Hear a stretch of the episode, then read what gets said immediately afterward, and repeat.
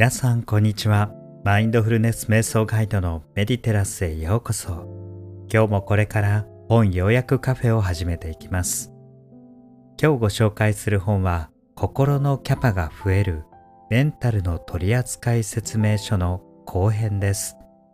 前編では本書の概略とメンタルを上手に取り扱う方法の1番目から7番目を紹介しました。ぜひ前編もご視聴いただき、後編も最後までご視聴ください。ちなみに今日私はモリンガティーを飲みながらお送りしております。モリンガというのは奇跡の木とも言われるほどのスーパーフードと言われています。そのお茶がメンタルを安定させ、様々な生活習慣病、腸内環境を整えることに役立つと言われていますので、今飲みながらお送りしております。興味のある方は概要欄にリンクを貼っておきますのでご覧ください。ぜひお気に入りのカフェで本を読むような気分で聞いてくだされば幸いです。それでは早速本書心のキャパが増えるメンタルの取扱説明書後編に入っていきたいと思います。後編ではメンタルを取り扱う方法の20個の方法論のうち8番目以降をようやくまたプラスアルファの解説をしていきたいと思います。早速8番目の方法論はネガティブな感情を持つのは悪いことじゃない。そう思うということです。ここで気をつけていただきたいと言われていることは感情の負の連鎖です。例えば、まあ、大抵の場合は現実が苦しい状況だから苦しんでいるだけなのにそこに追い打ちをかけるように感情を持つ自分自身が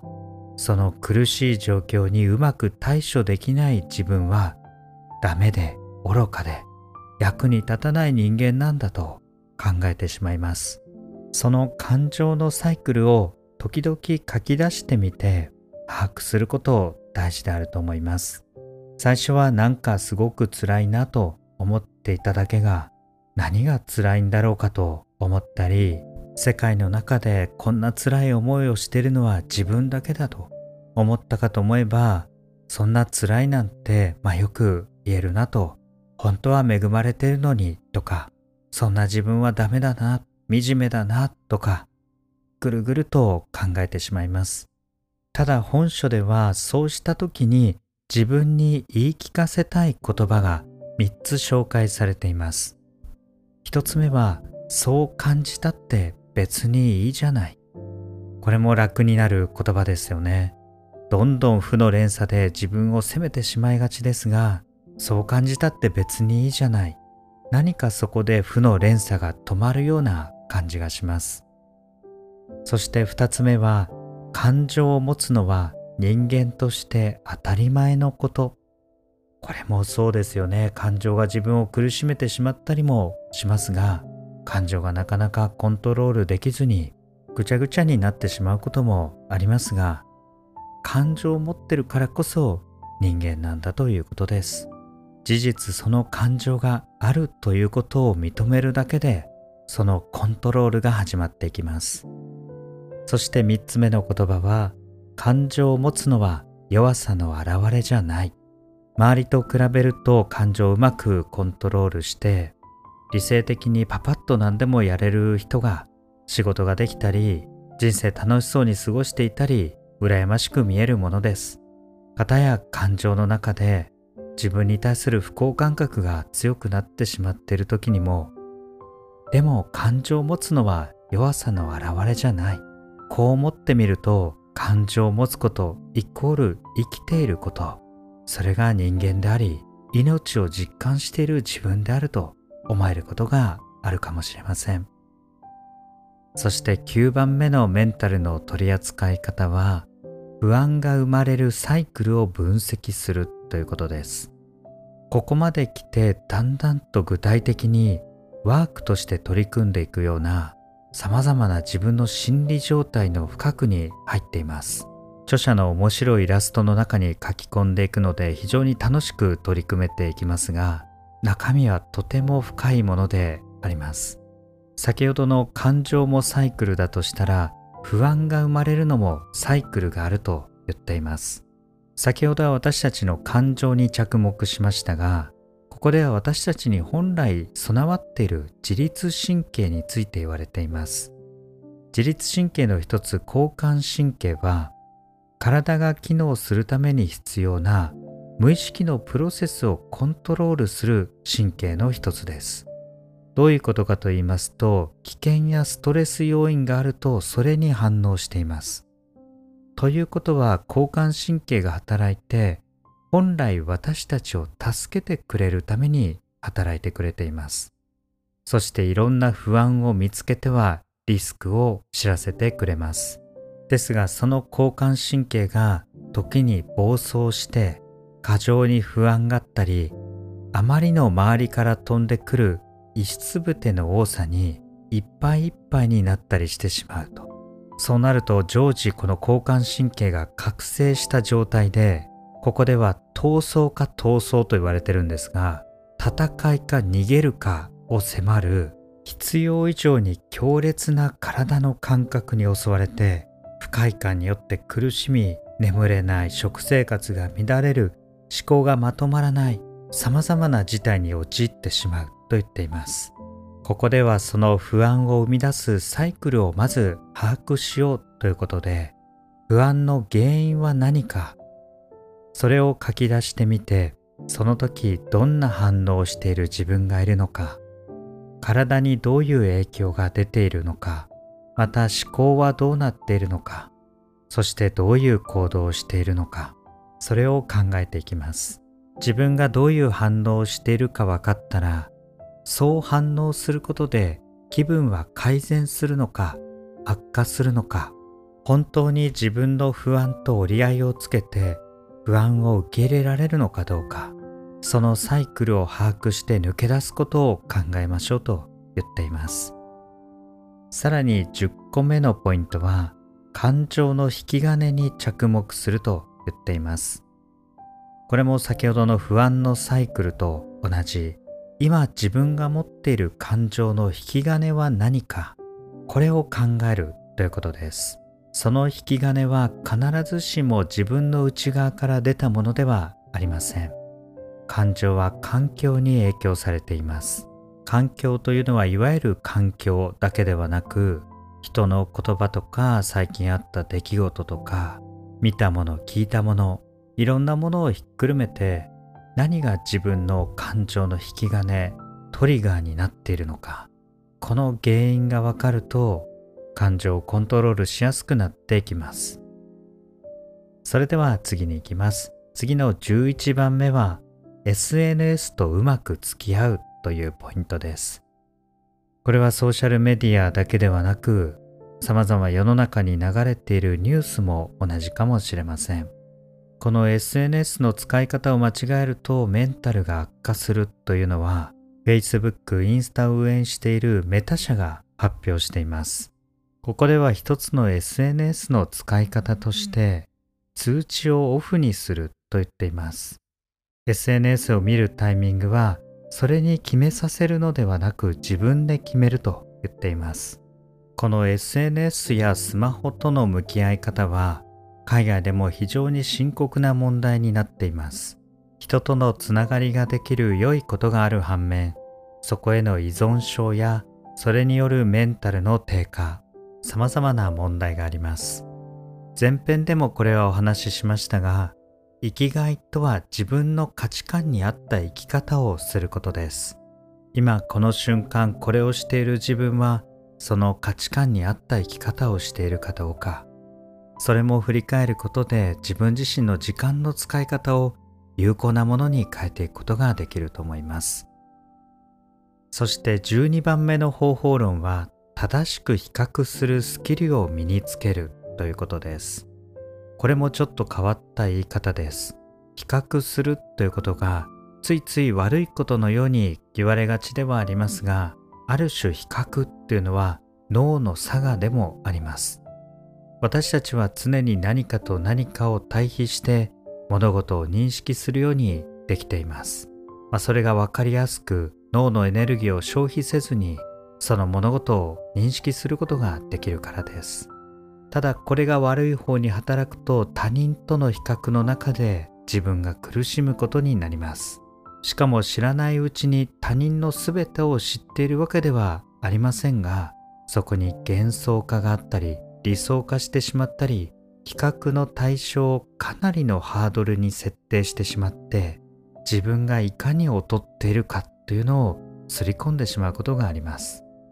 まあ、これも先ほどの SNS がま比較のま温床になっているということで SNS との向き合い方もありました。ここではさらに比較について2種類の比較があるってことを言っています。一つは上向き比較と二つ目は下向き比較です。これはもうその名の通り上向きに比較するとそのハードルがものすごい高い人と比べて高い目標理想と比べて自分はダメだと思ってしまう。かたや下向き比較というのは自分より大変そうな人と比較してあ自分は大丈夫だあ自分はいけてるんじゃないかまあこう比較してしまうことです。まあ、研究によりますと、まあ、意外なことなんですがオリンピックの、ま、金メダル銀メダル銅メダルってありますよね。金メダルは別として実は銅メダルを取った人の方が銀メダルを取った人よりも幸福度が高いそうです。実際2位と3位で3位の人の方が満足度が高いっていうとどうしたんだろうと思いますが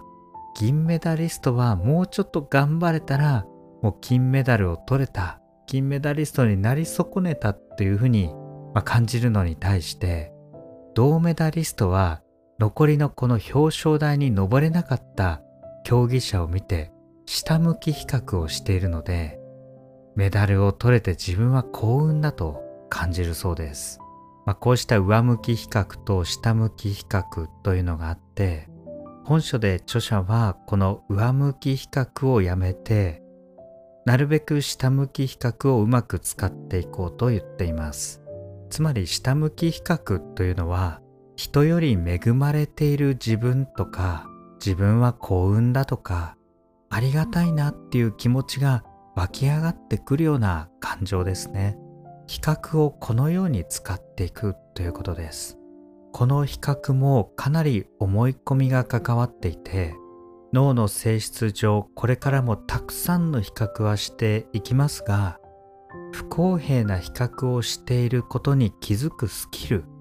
これを磨くことが大事だと言っています。自分が勝手にハードルを上げてそこと比較して苦しんでいないか自分にとって意味のある比較をしていこうということです。そして比較によって生まれる後悔。損失によって生まれるような後悔を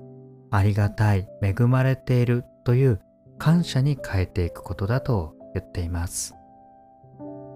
さらに13番目のポイントに入ります。ここではできる人ほどなりやすいインポスター症候群に気をつけると言っています。インポスター症候群というのはいつか自分の無能さがバレるんじゃないかという詐欺師症候群と言われるものです。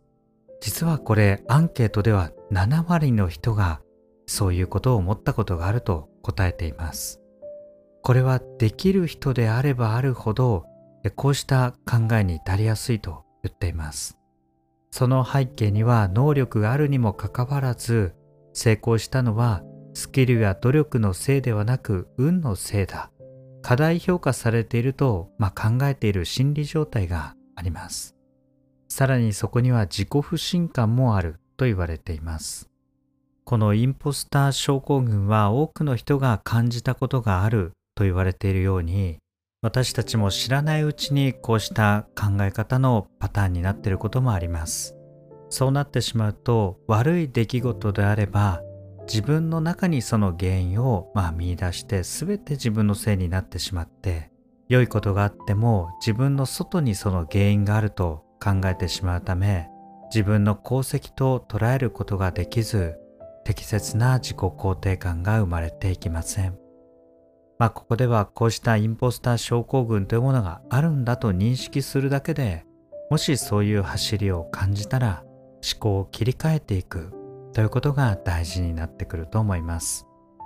さらに14番目のポイントは失敗してもいいということです。まあこれも当然といえば当然なんですが心が安らぐ言葉ですよね。先ほどインポスター症候群の根底には自己不信感があるとお伝えしましたが自分の失敗感とか自分が惨めに感じることとか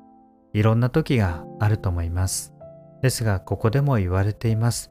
みんな完璧じゃないんですということです。だから間違いに対する恐怖心も極端に感じる必要はない。人間誰だって間違えたくないですけれども完璧主義ではなく失敗も許容してほとんどの成功者は失敗の連続ですので同じようにメンタルの成功者つまりいつも心地よく生きていくためにも失敗を受け入れて許してそこに過度にマイナスに反応しない自分そういう自分になっていくことが大事だと思いますそして15番目16番目のポイントですポジティブな変化を起こすために目標を設定する。そして体への働きかけで気持ちをリラックスさせるということです。目標を設定していくことは気持ちをポジティブな方向に向かせるために大事なことです。ですがあまりに高い目標を掲げすぎるとまたそこと比較してしまって自分のことが嫌になってしまうこともあります。スモールステップで小さなことを少しずつ積み重ねてそこに喜びを見いだせるような日常そうした基本も大事にしていきたいと思いますさらに体への働きかけで気持ちをリラックスさせるとは前編でもありました通り心と体はつながっています体を休めたりリラックスさせることでメンタルのキャパを消費している部分がリセットされていきます。それでは最後の章立てで心の容量を増やす思考編というところに入っていきたいと思います。17番目の方法論として自分の思考パターンに気づくということが言われています。思考や判断も実はパターンがあります。そのパターンを作っているのがここでは脳と言われていてさらにこのチャンネルでは潜在意識もその思考のパターンを作り出しているとお伝えしています。これは自分の環境とかこれまで積み重ねてきた善悪の価値判断、いろんな出来事に対して感じた時の感情、その強さ、弱さ、こうしたものが無意識に入っていて、私たちの思考のパターンを決めていきます。まずここでは思考の存在に気づくことが大事だと言っています。これも非常に大事なポイントだと思います。ついつい私たちは思考考えるということをあまり意識せずにそのまま馬を走らせてるというか放し飼いにしていることが多いと思います。しかしその中には確実にパターンがあったり理由があったり原因があります。今自分はこの考えをしていると認識することで自分の思考を自分を責めない方向に自分の心のキャパの容量を消費しない方向に捉え直すことが可能になってきますそしてそのための一つの方法論として18番目に挙げられているのが心の中にいるいじめっ子を追い出すということです。これも非常に大事だなと思いました。私たちの心の中にはいじめっ子がいます。しかも自分をいじめるいじめっ子です。好きさえあれば自分を非難してあいつか聞いたこともネチネチと繰り返したり自己不信感につけ込んだり心の弱さをついてきたりします。本書ではこのいじめっ子をいじめっ子として認識して追い出せればいいんですが私たちは考えなしにこのいじめっ子を信じていると言っています。結果日常生活に様々なダメ出しをしてきてこの水面下つまり心の中で自分のいじめっ子の存在に慣れ親しんでしまっていると言っていますこの心の中のいじめっ子の声を追放して優しい声、思いやりの声、親友の声、いつも守ってくれる人の声に変えていくことが大事です。例えば何かをやった時、あれはうまくいったのかな、あれでよかったのかなと思ったりします。その時心の中のいじめっ子が出てきたら、やっぱり自分はダメなんだとか、何やってもダメだとか、自分も過去もダメだし未来もダメだよとか、こんなんじゃうまくいくはずない。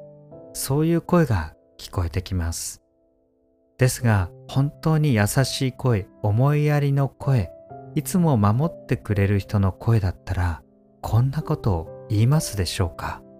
絶対言わないと思うんですね。ですが私たちはいじめっ子の声を信じてしまってる。それを切り替えていくことです。心の中に優しい声が生まれてきて、よくやったねというダメ出しではなく褒め出しをする。何かあってもこれは大した失敗じゃないよ。うまくいってることもたくさんあるからいいよとか、なんとかなるよとか、心の中の優しい声を生み出していくことです。少しでも不安が出そうになったら、この優しい声を発動して、心の中の思いやりの声、親友の声に耳を傾けてみましょう。そして19番目は、何々すべき、何々であるべきに振り回されないというポイントです。まあ、ここではべき族っていうのが紹介されていまして、このべき族のべきがもう大きなつぶらな瞳であなたを引きつけあなたのためと思い込ませて意欲的な目標を焚きつけてくると言っています。何をすべきかどんな人であるべきか親としてどうあるべきかどう感じるべきかを伝えてくる。そのべきの言うことは理にかなってるように思えると。しかしこのべきは不正確な情報とか誤った認識にすぐに飛びついて自己不信感とか他人との比較とか自己批判非現実的な思い込みを元にして成長していくと言っています。そして私たちの実態とあるべき姿の間に大きな隙間を作っていくと言っています。まさにそのスペースが、まあ、べきの居住地になります。このべき思考で追い詰められることも多いのではないでしょうか。このべきは頭がいいので、あなたを信じ込ませれば必ず現実と理想に隙間が生じると分かっていると言ってます。これもメンタルのキャパオーバーになってしまう原因の一つになっていきます。ただここでも実現する価値のあるべきも当然存在するということは言われています。まあ、べきの意味合いが違うというか、やったら絶対価値あることとか数多くありますので、やるべきこととか、いろんな捉え方はできますが、ここで言うのは、そうした自分に過度なプレッシャー、ストレスになるような自己不信感が出続けるようなべきというのは、一度見直した方がいいということです。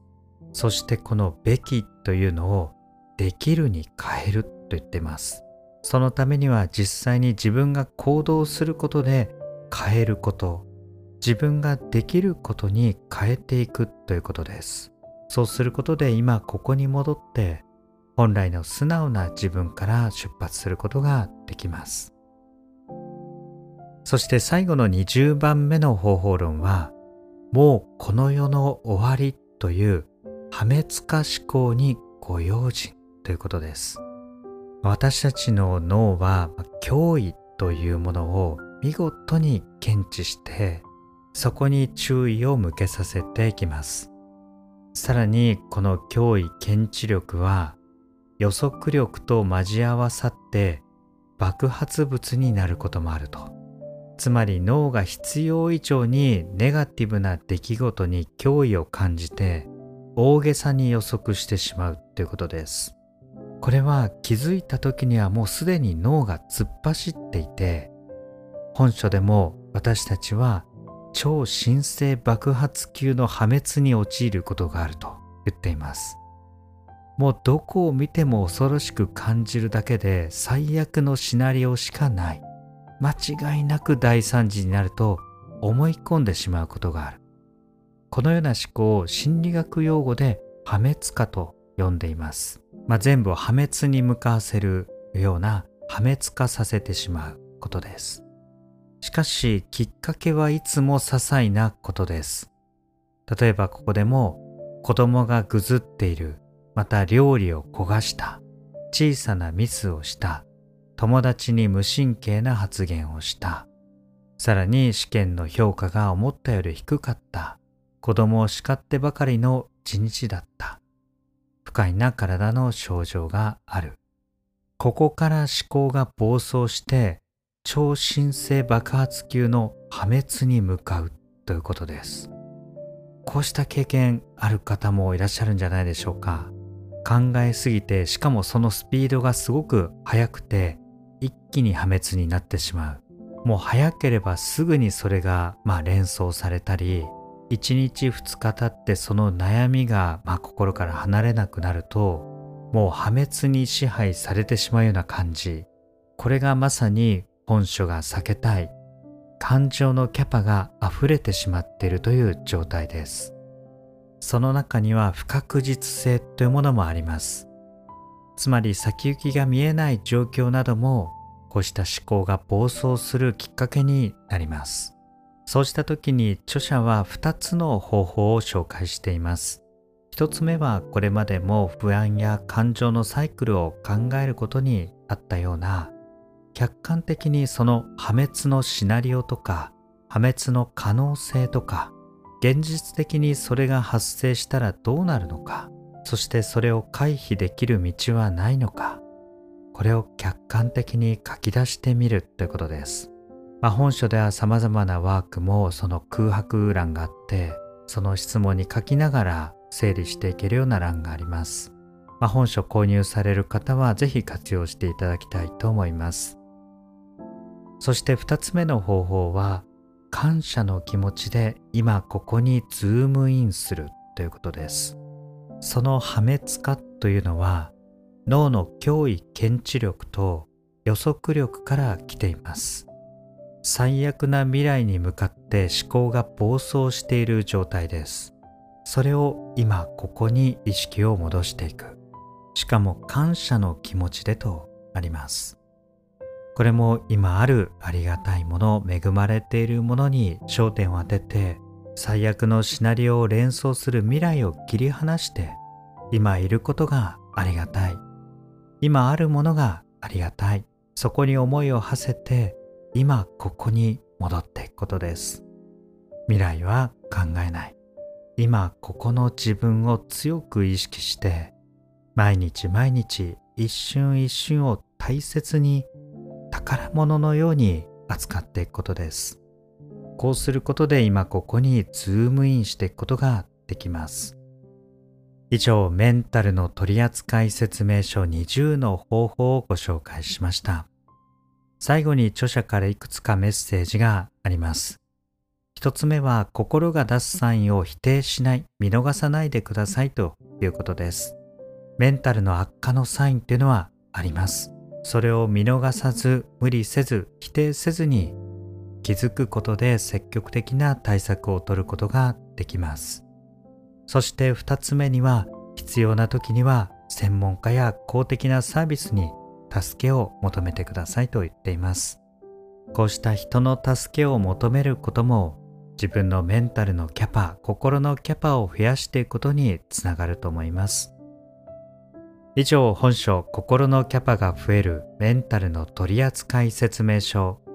前編後編にわたってようやくプラスアルファの解説をいたしましたご参考になれば幸いです最後までご視聴ありがとうございました。